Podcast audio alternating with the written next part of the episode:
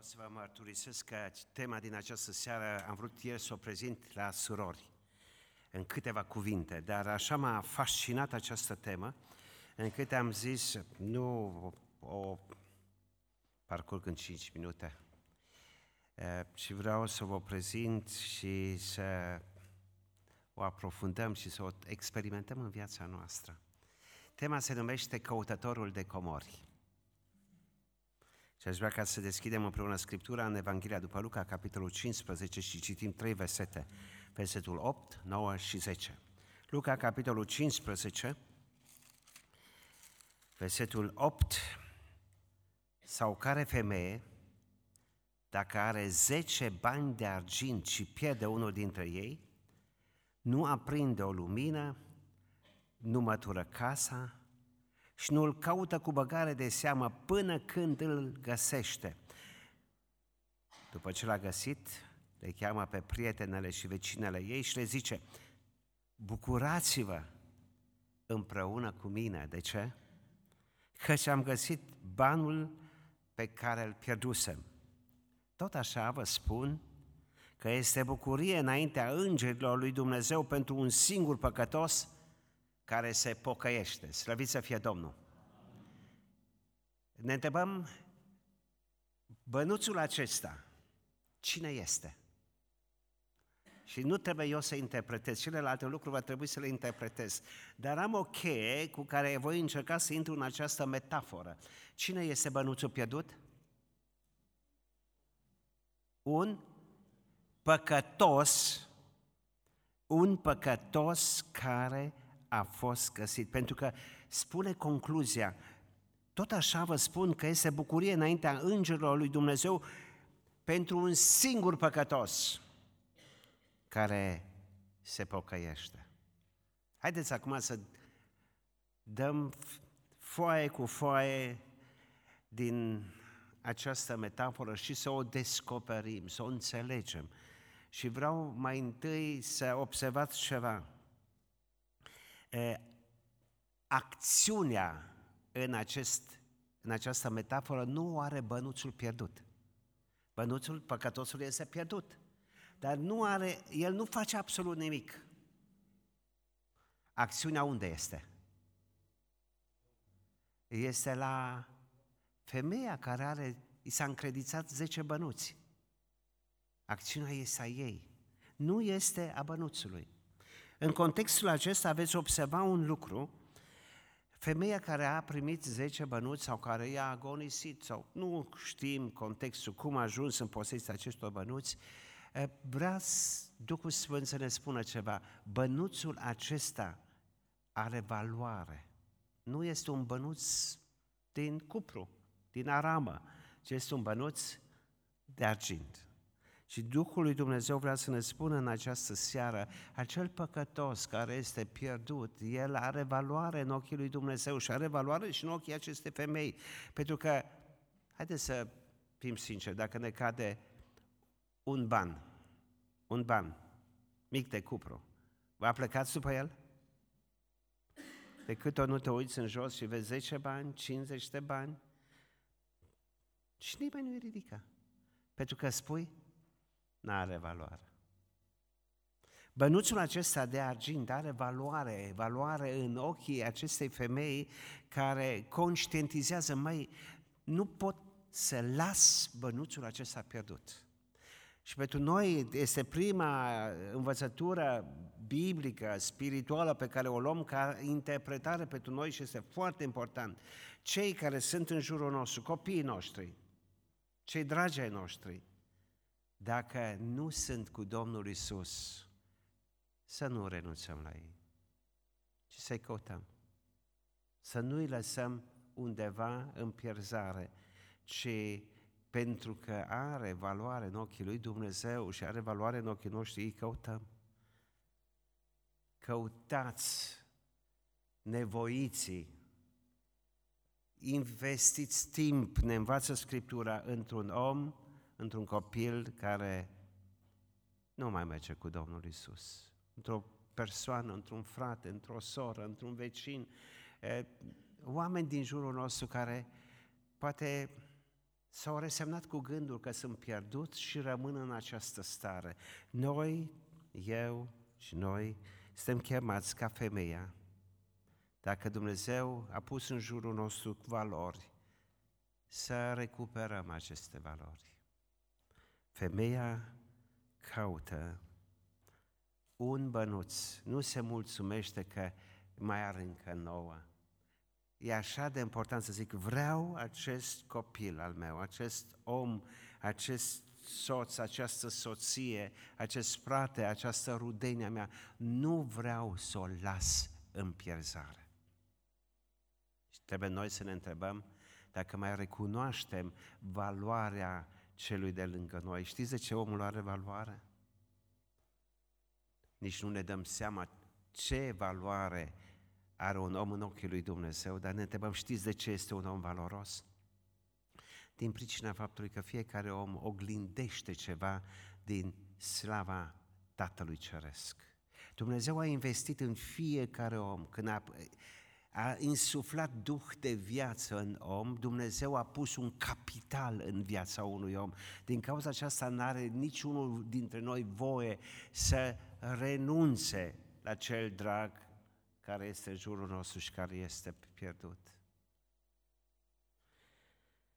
Având aceste informații, femeia care caută 10, care are 10 poli sau 10 bănuți de argint și pierde unul, face ceva. Și aș vrea să observați trei lucruri care le poți face pentru a recupera un om pierdut.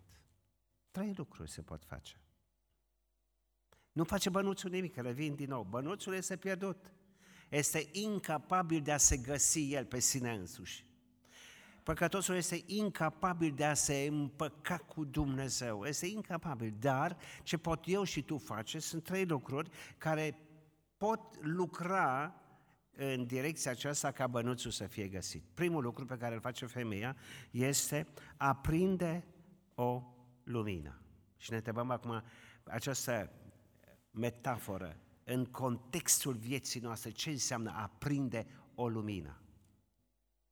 Oare nu era lumină în căsuță, în camera ei? Aprinde o lumină, o lumină mai puternică. Și Domnul Iisus Hristos vine și ne spune, eu sunt lumina lumii. După aceea spune, voi sunteți lumina lumii. O cetate pe munte nu poate să rămână ascunsă. Ce înseamnă în contextul acesta acum aprinde o lumină?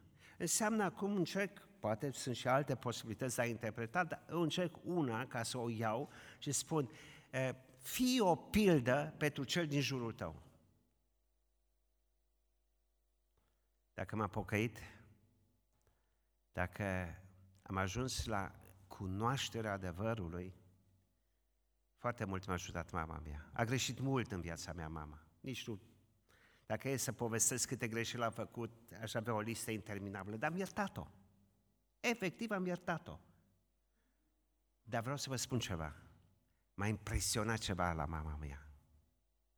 Mama mea se ruga pentru mine și pentru fratele meu. Și nu uit rugăciunile cu lacrimi, cu ușa închisă, nu a închis-o pentru că Domnul Iisus a spus închide ușa, intră în cămăruță, închide ușa și roagă-te. Nu, ci a închis ușa de frica tatălui meu, care venea acasă și dacă o prindea pe genunchi pe mama, o bătea. Nu știu dacă ați experimentat vreodată o astfel, o astfel de scenă. Un om, o mamă, stă pe genunchi și se roagă, se roagă cu glas tare, nu se roagă în ducul ei.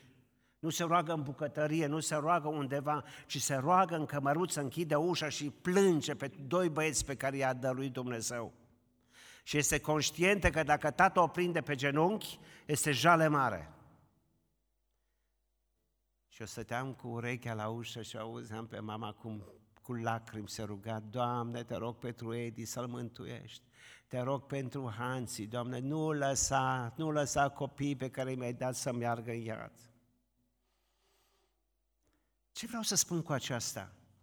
Pilda unei mame care se roagă, pilda unei mame care citește Biblia și când tatăl i-a prins Biblia, i-a luat-o și a rupt-o.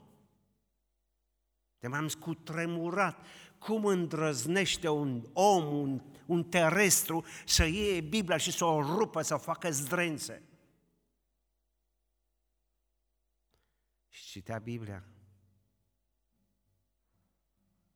Și citind Biblia, se întărea în credință, pentru că nu avea voie să meargă la adunare. Dacă o prindea tata la adunare, era jale mare. Am și am văzut scene incredibile, nu nici nu vi le descriu. Când tatăl meu era în stare să o înjunghe, să o moare pe mama care a mers la biserică. Parcă sunt în Evrei, capitolul 11, în finalul capitolului, unde au fost baciocoriți, unde au fost bătuți, unde au fost maltratați și nu s-au lepădat de credința lor. Și această credință a mamei mele m-a inspirat și mi-a spus, Edi, trebuie să te pocăiești. Bănuțul era undeva, dar se uita, eram pierdut. Eram în casă, dar eram pierdut. Nu eram undeva în lume, eram în casă. Acolo în casă eram pierdut din pricina faptului că nu aveam o relație personală cu Domnul Isus Hristos. Vrei să-ți câștigi copii? Vrei să-ți câștigi copii? Fii un model, fii o pildă pentru copii. Pe mama mea n-am văzut-o niciodată bând, N-am văzut-o niciodată curvind, n-am văzut-o niciodată făcând un lucru rău. Din momentul în care mama mea s-a pocăit, a dorit să trăiască pentru Domnul Isus. Și modelul acesta de trăire cu Domnul Isus m-a inspirat și m-a încurajat. Ai avut o astfel de mamă? Mulțumește lui Dumnezeu. Ai avut o astfel de mamă? Prețuiește-o. Ai avut o astfel de mamă, sărută mâinile și picioarele. Pentru că ea este lumina pe care Dumnezeu ți-a dat-o în casa ta ca să poți să ajungi să fii găsit. N-ai avut-o? Nu te certa cu ea, nici nu o sândi, că n-a avut de unde să-ți dea lumina. Dar mulțumește lui Dumnezeu că a folosit alți oameni ca modele pentru viața ta ca să te poți împăca, să poți găsi pe Domnul Isus. Primul mare adevăr pe care aș vrea să subliniez pentru viața noastră este să fim modele. Un proverb chinezesc spune, ceea ce ești vorbește mult mai tare decât ceea ce vorbești. Ceea ce ești, ceea ce faci. Modul cum trăiești, cum te relaționezi. E un mesaj non-verbal, este un model pentru oamenii care sunt în căutarea luminii și în căutarea adevărului, pentru că de fapt, fiecare om în inima lui îl caută pe Dumnezeu. Fiecare om, pentru că Dumnezeu a inspirat în el, caută identitatea lui și este fericit când cineva îi arată modelul de a trăi, de a se apropia de Dumnezeu, de a fi găsit. Te implor în numele lui Hristos, trăiește atât de autentic încât modul tău de a fi să dovedească celor din jurul tău, acelor bănuți pierduți, să conștientizeze că Dumnezeu este real și personal. Știți că Dumnezeu ne-a încredințat bănuții și ne cere socoteală de ei unde sunt, și Isaia este atât de tranșant și la un moment dat vine Isaia, marele om, marele proroc, marele evanghelist al Vechiului Testament și vine și spune, uite, aici sunt eu și copiii pe care mi-ai dat. Dumnezeu nu ne-a dat copii să umplem iadul, ci ne-a dat copii cu care să ne fălim înaintea lui Hristos. Și cel mai mare capital este ceea ce ne-a dat Dumnezeu, acei bănuți pe care ne-a dat, indiferent cât sunt la număr, 1, 2, 3, 5, 10. Nu ne va întreba Dumnezeu câți bani am avut în cont când am plecat la răpire în cer. Nu ne va întreba dacă am fost sănătoși, dacă am fost recunoscuți de oameni, ci ne va întreba unde sunt copiii, unde sunt bănuții pe care ți-am dat. Și această responsabilizare mă face pe mine să mă cutremur în fiecare zi. Când copiii mei erau mici, am spus copiilor mei, vă rog din toată inima, dacă vreodată mă prindeți că vă predic ceva în biserică, ce nu trăiesc acasă, aveți dreptul să țipați în biserică, tata este un fățarnic și un mincinos. De ce? Pentru că nu vreau să merg în iad și nu vreau să duc alții după mine în iad, ci vreau să trăiesc autentic. Și te rog în numele Lui Hristos, înțelege provocarea, bănuții au valoare în ochii Lui Dumnezeu. Și dacă merg în iad, e din pricina celui care nu găsește și nu caută. Fii lumină. Începând de dimineață până când ne culcăm. Și lumina înseamnă îi aduci pe toți bănuții în prezența lui Dumnezeu. Copiii noștri, vecinii noștri, prietenii noștri nu au nevoie de povești, ci au nevoie de Hristos, de Evanghelie. Te întreb în această seară când ai avut timp ultima dată să stai cu familia ta în jurul cuvântului lui Dumnezeu. Avem timp pentru toate gunoaiele lumii. De bârfă, de ceartă, de clevetire, de bagiocorire, dar nu avem timp să stăm înaintea lui Dumnezeu. Eu și casa mea, spune marele om al lui Dumnezeu, vrem să slujim Domnului. Și asta înseamnă un altar în fiecare zi, nu o dată pe săptămână și în fiecare zi, conștient că poate să fie ultima zi, stau în prezența lui Dumnezeu. Și aici nu ne jucăm de apocăința, frați și surori. Ce crede că se joacă cu pocăința, merge în iad. Poate să fie indiferent în ce cult, indiferent dacă e botezat sau nu, nu ne jucăm cu pocăința. O trăim într-un mod autentic și suntem modele. Îi întreb pe mulți tineri în Germania care merg și trăiesc două ore în biserică și pe aceea trăiesc viața lor. De ce nu sunteți autentici? De ce nu trăiți cu Hristos? Și marea problemă pe care are o generație în derivă este că îmi spune nu avem modele, avem fățarnici în case. O mamă cu un batic pe cap și care face ce vrea. O mamă care se ceartă și numai pe ceartă și numai pe dispute. O mamă care cu baticul pe cap nu îl străvește pe Dumnezeu. Un tată care ne vorbește despre evlavie, despre Dumnezeu, despre credință și bea și trăiește ca un prăpădit. Ah, când aud acest lucru, mă cu tremur. Frați și surori, primul mare lucru pe care îl face această femeie, aprinde o lumină. Pentru ca lumina să fie văzută de toți oamenii. Și această lumină nu o pui nici sub obroc, nu spui, da, și eu cred, dar fac ce vreau, trăiesc cum vreau. Și această lumină luminează. Luminează ca oamenii să vadă că Isus Hristos este real în viața mea, în viața ta. Și dacă nu, ne înșelăm pe noi înșine. Încercați-vă pe voi înșine, spune Apostol Pavel, și vedeți dacă stați în credință sau nu vă jucați cu credința. Vă spuneam în această dimineață din Isaia, capitolul 28, oameni care aveau legea, aveau Tora în mână, aveau Talmudul în mână, se făleau că trăiesc cu Dumnezeu și făceau legământul cu Satan. Păi asta e cea mai mare nebunie care poate exista pe pământ. Dar dacă această nebunie intră în biserica lui Hristos, e vai de acea biserică. Doresc ca Dumnezeu să nu ne ies veșnicul, să trăim autentici, să fim oamenii care ceea ce predicăm, ceea ce vorbim, suntem. Al doilea mare lucru pe care îl face această femeie este începe să măture. Mătură casa, dar mă întreb, o întreb pe femeia aceea, dar femeie, dacă tu n-ai aspirat, n-ai făcut curățenie la sfârșitul săptămânii, nu, trebuie să mătur, că mi-am pierdut bănuțul și încep să mătur. Ce înseamnă acest lucru? Trăiesc în sfințenia pe care mi-o cere Dumnezeu. Măturați afară aluatul cel vechi. Dați-vă seama, Pavel este atât de tranșant cu biserica din Corint, o biserică atât de decăzută. Mătura afară aluatul cel vechi, că Iisus Hristos, Paștele nostru, a înviat din morți. Frați și surori, așa aș vrea să mătur în dreptul celuilalt. Așa îmi place să mătur în curtea celuilalt. Dar Biblia spune, mătură casa ta. Pocăința și sfințenia începe în casa mea, nu în casa unuia dintre voi. Și cuvântul lui Dumnezeu spune așa, femeia a început să măture în casă. Și mătură ceea ce se vechi. Și mătură și scoate și scoate. Nu poate curățenie de Paști, dar insistent, intră și luptă. Și este ceea ce de fapt cuvântul lui Dumnezeu ne spune. Fără sfințire este cu neputință să fim plăcuți lui Dumnezeu. Dumnezeu dorește sfințenia vieții mele. Dumnezeu dorește sfințenia vieții tale.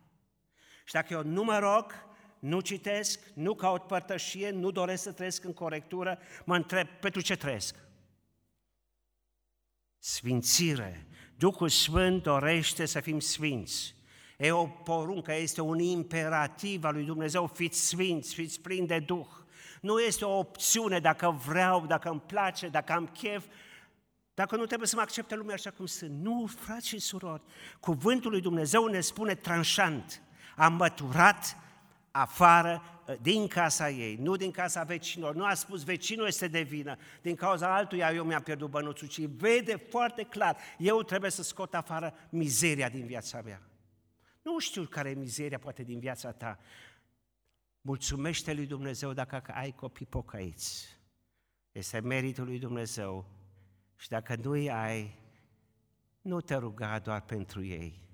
Dacă ați fost atenți la mesajul care s-a ținut ieri de către sora Rodica a spus că dacă copilul tău este în droguri, dacă copilul tău este în patim, dacă copilul tău trăiește fără Hristos, verifică-te pe tine mai întâi. Și așa este.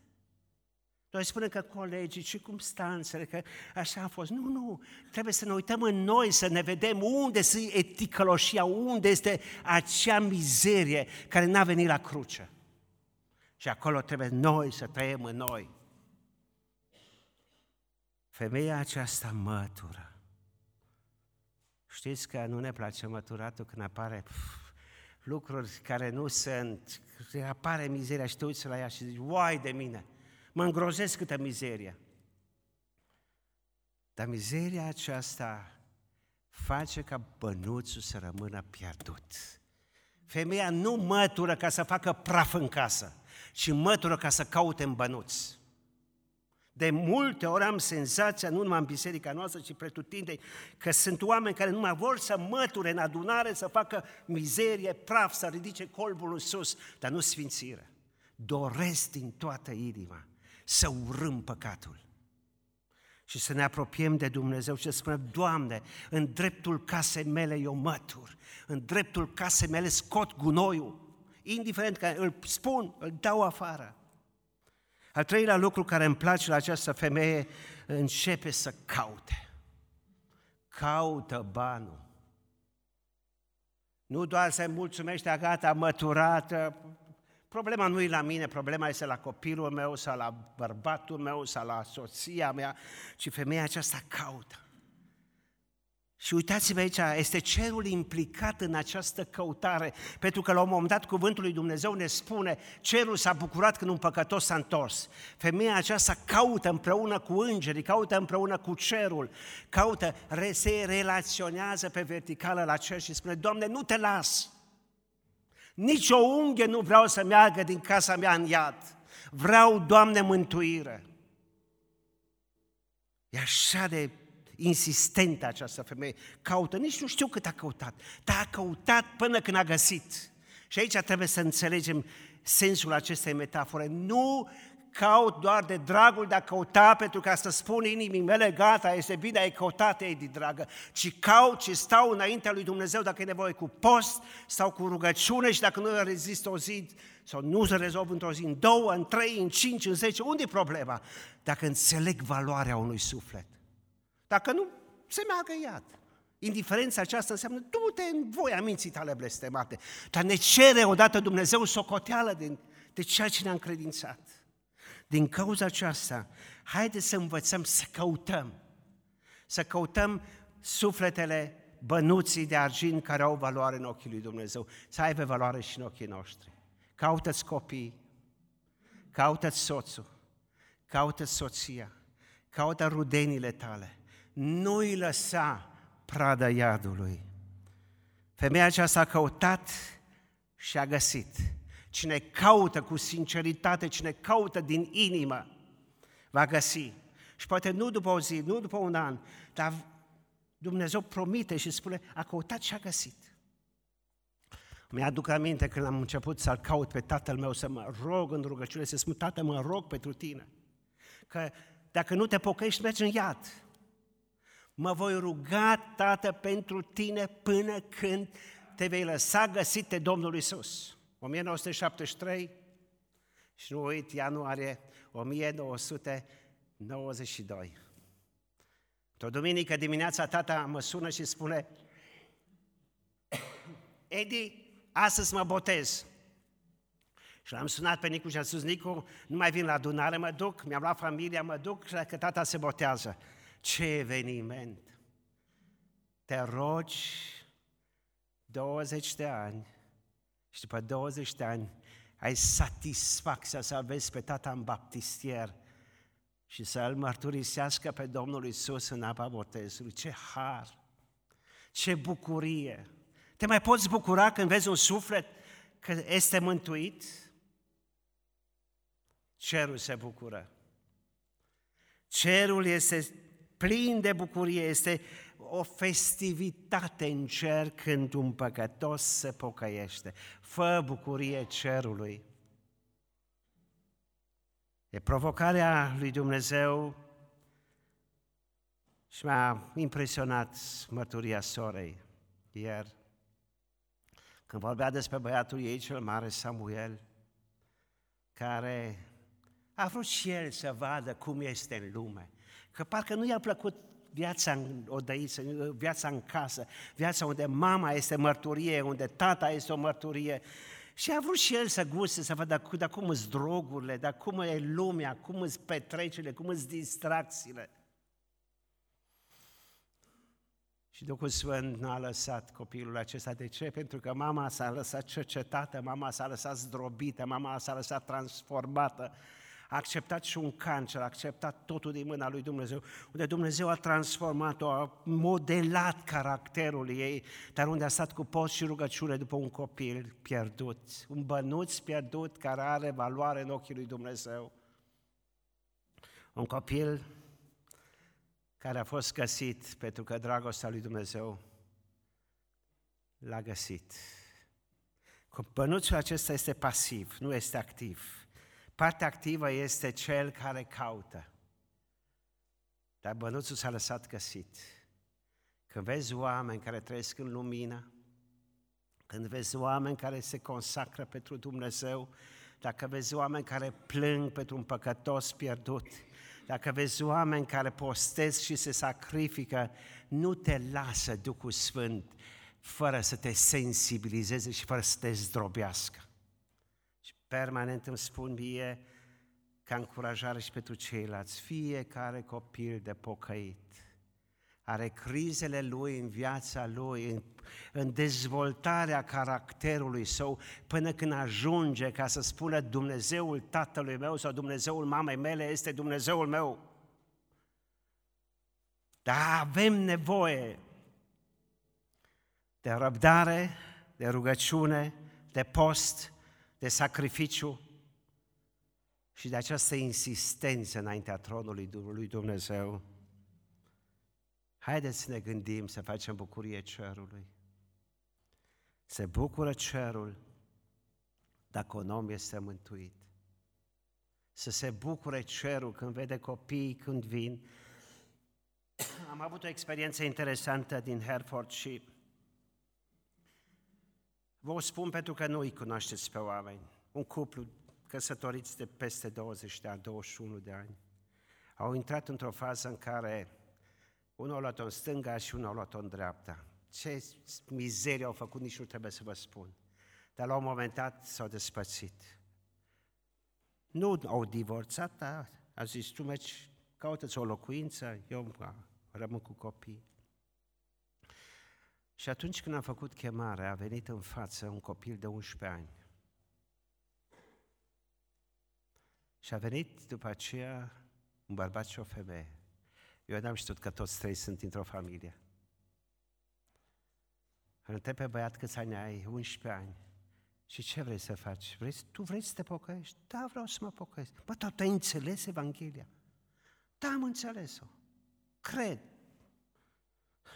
Păi eu nu sunt Dumnezeu să spun tu, tu n-ai voie sau... M-am bucurat din toată inima. Și după aceea întreb pe ei ca să realizez că este tata și mama și băiatul. Și îl întreb pe tatăl dacă este de acord ca copilul să se pocăiască. Și zice, dar cum să nu? Păi dacă copilul vrea, dacă copilul vrea, dar de ce nu? Ca să realizez după aceea că tatăl acesta n-a investit în copilul acela. Un prăpădit și jumate. Un egoist și jumate. și a dus familia la faliment spiritual, inconștient spiritual. Și a zis, nu știu ce, gre- ce greșeală am făcut în viața mea, dar în mod sigur că am făcut, că dacă soția m-a părăsit, și a zis, mă, omule, atât de ori poți să fii? El doar atât a spus. Mi-am dat seama că am trăit fără Domnul Isus. Frați și surori, m-a copleșit Dumnezeu când am văzut ce putere are Evanghelia. Să mântuiască un copil care n-a avut model. Nu l-a avut pe tata model. Și mama a falimentat după aceea. Nici în mamă nu aș putea spune că a găsit, dar dragostea lui Dumnezeu l-a căutat pe acest băiat. Dar știți ce m-a fascinat? Când doi oameni, ratați și ruinați, epave spirituale, la crucea de la Golgota și-au propus un nou început. Frați și surori, mi-o doresc mie și ție. Duhul Sfânt cunoaște fiecare casă, nici nu trebuie eu să spun cum e în fiecare casă. Duhul Sfânt cunoaște fiecare casă, știe unde locuim, știe ce face, știe dacă ne îmbătăm, știe dacă curvim, știe dacă furăm, știe tot. Dar doresc ca cerul să se bucure de pocăința fiecăruia și de transformarea noastră. Amin.